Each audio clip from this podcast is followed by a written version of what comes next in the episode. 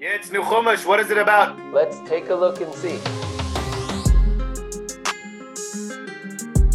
So Erev Tisha B'Av, and as like in every year, Erev Tisha B'Av, we begin Chumash Dvarim, we start Sefer Dvarim. And unlike the other Chumashim, Sefer Dvarim begins with this long introduction of where exactly Am Yisrael is, what exactly is going on over there. And when you read those psukim, you really have to ask, what is going on over there? Meaning, first of all, who is talking? Is Moshe talking on his own, or are these the words from HaKadosh Baruch Hu? Because it starts off with Ela Dvarim Asher Diber Moshe, seems to be things that a last speech, few last speeches that Moshe is giving. However, later on it says, Asher Tzivah Hashem and Moshe, that Hashem actually commanded Moshe to say these things. But on top of that, really, you have to ask, what is all this introduction about? What is this setting context for? What is going on over here? Why this repetitiveness of the psukim that there were in Arvot Moab, 11 days from Chorev, but then there were in Arvot Moab? Why does the Torah keep on telling us again and again the same thing within these first psukim of Sefer Dvarim? How is this related to what Sefer Dvarim is about? What is the Torah actually trying to tell us over here? Yeah, it's very interesting. Yeah, Sefer Dvarim is not like the other Sfarim we know. We're missing the keywords we're used to seeing. Vaydaber Hashem el Moshe lemor, Vayomer Hashem el Moshe. All that's gone. And here we have Moshe giving this speech, which, as you said, we're not sure if it's Hashem telling him to give this speech. What exactly is going on here? And I think the key to understanding this is the last words of this long introduction. The Torah says, Ho'il Moshe be'er et haTorah azot lemor. Very interesting, uncommon word. Ho'il be'er. We started with saying that Moshe is speaking. Now suddenly we're giving other words to describe what Moshe is doing. What do these two words actually mean? Ho'il Moshe. Ho'il Moshe, when we try to understand, we look in Rashi, we look in the other Mefarshim, we look in the other places it shows up. Sometimes we'll see it as a beginning of something, as an agreement to something, maybe as an oath even towards something. But I think if we look at all the places it shows up, there's a certain aspect of agreeing or committing towards something. It's when someone agrees to put himself towards something. And therefore, it's usually the beginning of something. And there's some element of a commitment, of an oath, of something that you're committed to long term. So Moshe is agreeing to something. What is he agreeing to? He's agreeing to committing to what? Be'er. What does the word be'er mean? We usually explained as explaining, as interpreting, as giving some sort of explanation of the Torah. So is Moshe going to teach us something new? Is he just going to repeat old things? Even when we go through Sefer Dvarim, it sometimes gets confusing. Why does Moshe have to agree to explain? Why wouldn't he agree to explain? He's been teaching us forever. What is actually going on here? Moshe's agreeing to explain to us. Until now, he wouldn't do it. But I think these words hide within them a very, very deep point of what Sefer Dvarim is all about. Because until this point, the Torah was given to Am Yisrael from Hashem. Moshe was the only channel through which we received it. And it is what it is. We got what we got. But soon, Moshe's going to be gone. What happens next? Is Torah done? Do we just have whatever we got from Moshe and that's it? Is there no more to this? Does it end here? And I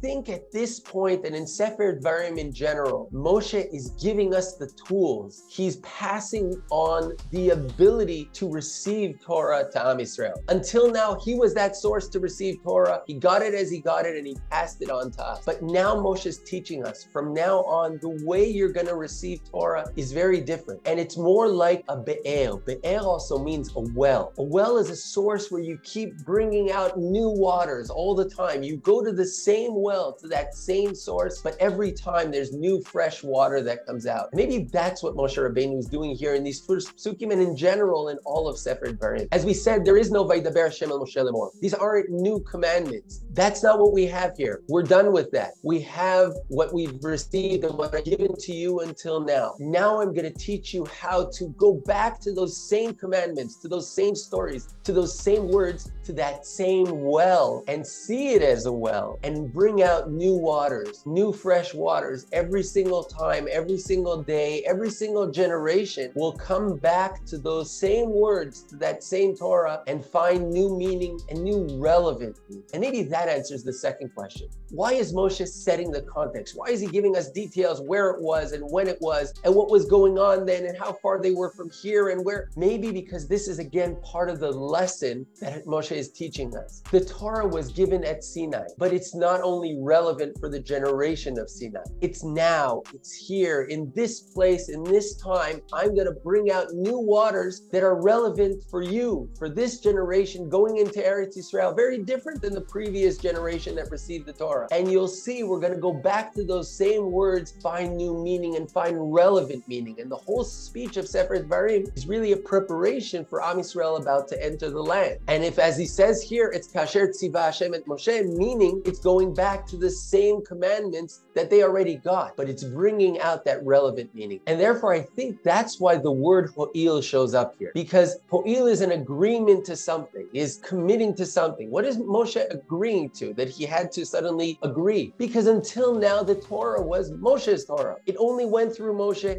That was the only way to know what Hashem want was Moshe. We couldn't look back in those words and find our own interpretation. We couldn't look back and find those new meanings. Moshe is agreeing, is committing, is teaching us, is giving over to us this ability to see Torah as a well, as a well of fresh new waters every day forever, starting from now while Moshe is still here and teaching us how to do it. But this goes on every week and it continues with our videos, which we again dive into those same words and try to find the relevant meanings for us today. Beautiful, beautiful, very true. That's what we've been trying to do here for the past few years in these videos, and Bezat will continue to try doing. But really, like you were saying, when we see this concept of Ho'il and Be'er, this pasuk over there is definitely the main pasuk in the beginning of here that's trying to tell us what exactly is going on in Sefer Dvarim, what exactly is Sefer Dvarim about. And as we do always, we always go back to the other times in the Torah that these kind of concepts are mentioned. So obviously, the concept of Be'er is mentioned many, many times. I'll get back to it in a second. But the idea of Ho'il, like you said, is also mentioned a few other times. And first of all, we find it by Avraham Avinu. Maybe the first person to actually argue with HaKadosh Baruch Hu over the Baisdom when Avraham approaches Hashem and in a very respectful way says, HaKadosh Baruch Hu, maybe you should not destroy all of Sdom. Maybe you will find 50 tzaddikim over there, 45, 30, and so on. And the phrases he uses over there, he says, Ho'alti. Maybe I can approach you, maybe with your agreement, I can argue with you, even though I am just Afar Va'efer, I'm a nothing. Still, Abraham has the so-called nerves, asks HaKadosh Baruch Hu's permission in order for him to be able to argue with HaKadosh Baruch Hu. And when you think about it, this is what the Torah is about. As we know, the very, very famous story of Tanurosh Achnai, the oven of Achnai, where there was a big argument in the base midrash between the two greatest rabbis at those days, Rabbi Elazar and Rabbi Yehoshua, where Rabbi Elazar on the one hand tried to recruit miracles for his side in order to prove that he's right, and miracles are performed. The water flows backwards, the walls start shaking, and even a bat kol, even a voice comes out of the sky saying that he's right. Yet every single time Rabbi Yehoshua says to him, No, you can't use miracles to prove, you can't use the supernatural in order to prove you're right. You can't use HaKadosh Baruch Hu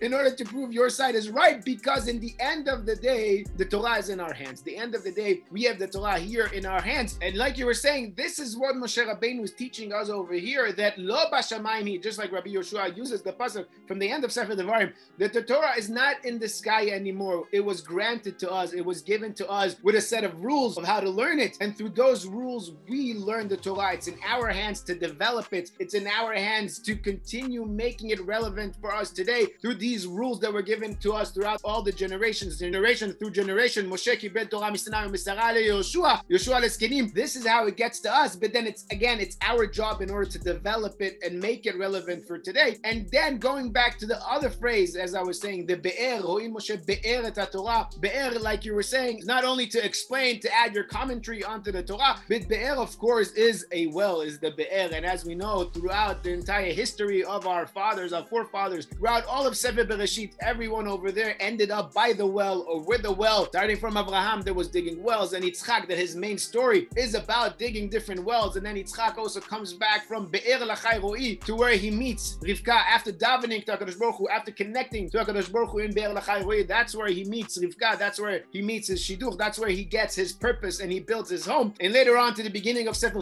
Where Moshe Rabbeinu himself, at the end of his first chapter, he runs away to the well in Midian. He learned from our forefathers that he has to go to the well, the place where everybody ends up going to because like the gemara says in the end of the day everybody needs water. You can't live without water. So that's where everybody will end up in. And from this concept of everybody needing water and going to the well this is where israel learned the idea that we need the torah too every few days. And that's why we read the torah every monday and thursday and shabbos. Like the gemara says that this is why we have the Torah with us because again, the Torah is not only about adding a commentary onto it, but also making sure that we are with it all the time, that it's with us all the time because this is what we drink. This is our water. This is the well that we drink from. This is what keeps us alive. This is what keeps meaning in our life. And just like with Moshe Rabbeinu again at the end of his first chapter over there of his life where he ran to Midian and then again over there we find after being on the Be'er and after helping the daughters of Yitro, Dole Umashke, after he took out from that well water and gave to the daughters of Yitro, we find in Vayoel Moshe Lashevet et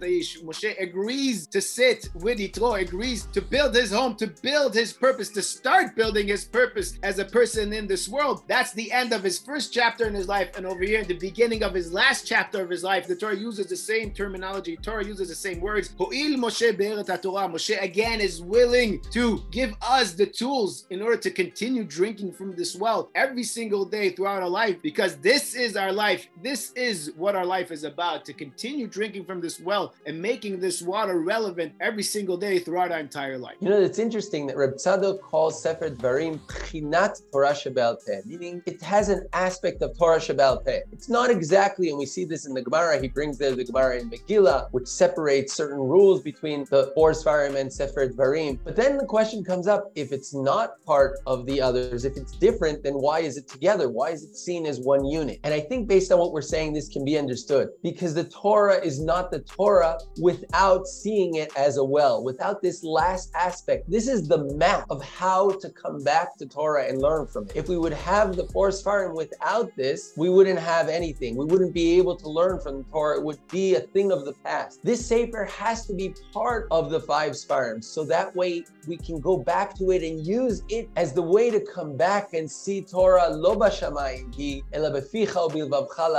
It's in your heart. It's here. It's something that you can access and learn from and take from every single day. Exactly. Beautiful. And as we mentioned, the be'erot that we continue drinking from every single day, we mentioned the Yitzchak Avinu with his be'erot. There's a very famous Ramban we cannot mention, being now Erev Tisha B'Av, that the Ramban compares the different be'erot that Yitzchak dug to the Batei Mikdash that we have, Oshek, Sitna, and then Rechovot, the first two that were destroyed for all the Averot in the Torah, but also for Sinat Chinam that we had. And the future Beit HaMikdash, the third Beit HaMikdash that will be built, Bezal Hashem, will expand our lives, will expand the good in the world, will be a vessel to bring the Shefa, to bring the good in the world, because that's what the Mikdash is, just like the Torah. It's the well that gives the beauty and the goodness into this world. And again, Erev Tisha B'Av, Hashem, out of these times, these really difficult times with everything that's going on in the world, we should try to do our best to add our Ahavat Chinam, to add our goodness into the world, try to bring the good into the world that the world needs, bring life, bring the spirituality, bring the life into the world that the world is so missing. We'll just remind our viewers, as usual, what we discussed the past few years. Last year, we discussed why does Moshe refer to Har Sinai as a Har Hazeh? It's such a bad place that they have to get away from it already. Rav Lachem, you have to get away from there. Number one. Number two, two years ago, we discussed when Moshe retells the story of the Meraglim and also retells the story of Yitro, there are some very, very big differences between what actually happened that we know from the stories themselves to the way Moshe tells them here. Why are those differences? Why did Moshe change those stories around? We'll link those two videos. And of course, if you enjoyed this video, please feel free to share it around. Comment below on YouTube, like the video, and if you haven't yet subscribed to the channel, please consider subscribing. Shkoyach Yitzi. Shkoyach Tuvia, Shabbat Shalom. Shabbat Shalom, Yeshuot v'nechamot, b'sorot tovot for all of Am Yisrael and Emitz Hashem. Who knows, maybe we won't end up fasting this to Shabbat, and if we do fast, Emitz Hashem, this should be the last time we fast on Tisha B'Av.